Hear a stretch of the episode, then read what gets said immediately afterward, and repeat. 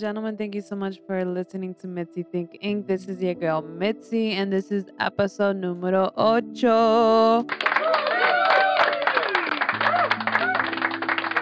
All right, so we are going to be jumping into random week because you know things get a little random. You know, in the mind, it's always random. Like you be thinking about something, and then all of a sudden, boom, there goes a bird.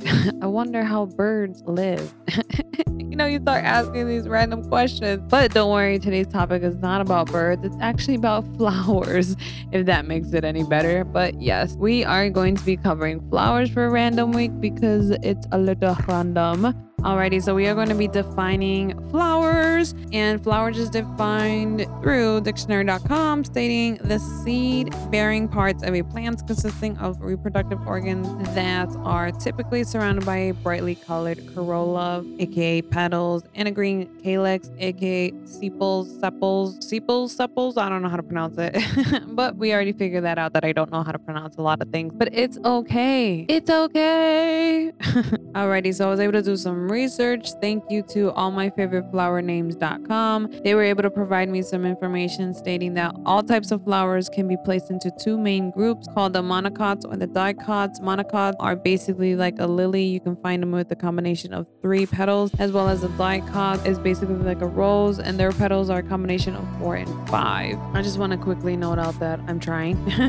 and before I go into describing the rest of these flowers, I just want to say that I'm gonna have to pronounce some of these words that I just do not know. I tried to learn how to pronounce it. I even looked it up. I googled it to figure out the correct way to pronounce these words. So if I do not pronounce it correctly, believe me, this is me trying. You can laugh at me. That's perfectly fine. I, to be honest, feel like Pink Panther, and when he tries to learn English and he says hamburger really, really bad. Yeah, that's me when I try to say these correct flower names. So I found the top six largest flowers. The first one is a Rafflesia arnoldi. It's native to Indonesia and Malaysia. It's considered to be a corpse flower because it blooms very largely and then it smells like rotting meat. And it's about three feet in diameter and then it weighs about 24 pounds. It's a big boy. It's a big one. And then we also have Armophophalis, um, our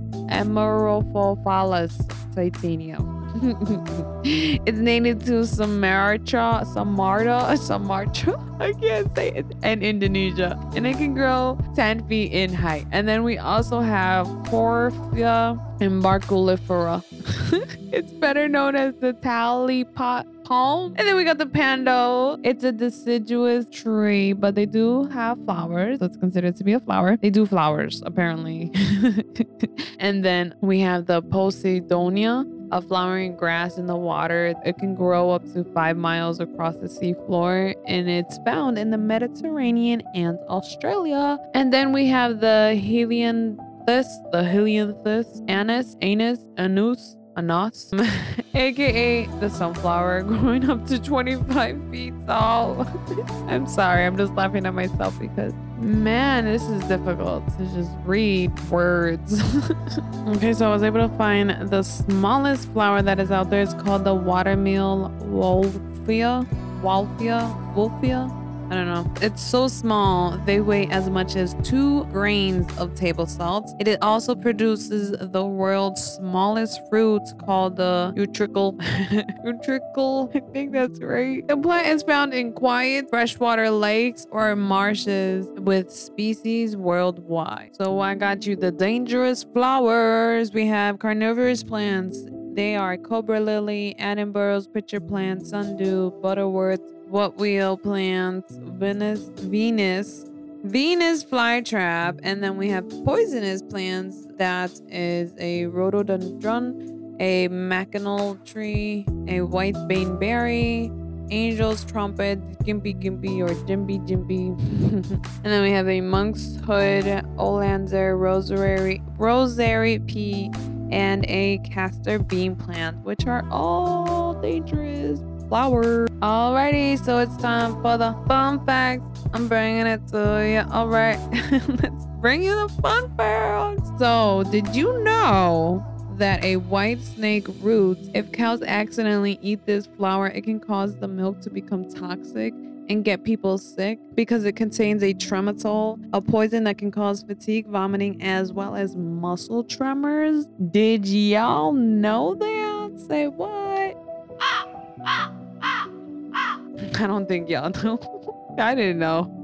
All right, so my perspective on flowers is that I like flowers. I don't mind flowers. I think flowers are beautiful. To be honest, my favorite flowers are sunflowers as well as lily flowers because they are so pretty. But I do love a whole bunch of other flowers as well because how can you discriminate? You know what I mean? You can't really discriminate when there's so many flowers out there. So I also know that flowers can also be used for herbs and spices and medicines, and they have its own benefits. You know, I think just knowing what flowers to use is the biggest thing because a lot of flowers have more meaning than what we know. You know what I mean? And when we start to add flowers into culture, just bringing a certain flower to a certain home, depending on the culture, is already a taboo. You know, because a flower can be considered a taboo, and people don't even realize that. You know, some people do not like a certain color flower, a certain type of flower, you know, because it's considered to be disrespectful or unwelcoming or bad. So that's why flowers have an importance in ways that people don't even realize there's a bigger spectrum where flowers fall under. But that's my opinion. Yo, it's quote time. It's time for the part of the show where I leave you thinking, thinking. Yo, so this is the part of the show that I leave you thinking because we're wrapping it up. So I'm just gonna leave you off with some two quotes. Uno y dos, one and two. First quote is Friendships are like flowers, and like each flower, they need different attention for it to prosper. Number two, love needs to be treated like a plant because if there is no attention and care, it will die. You hear that, ladies and gentlemen? If you really don't care about your plant, aka significant other, then it will eventually die. Alrighty, ladies and gentlemen, it's time to let y'all go home because you can't stay here no more.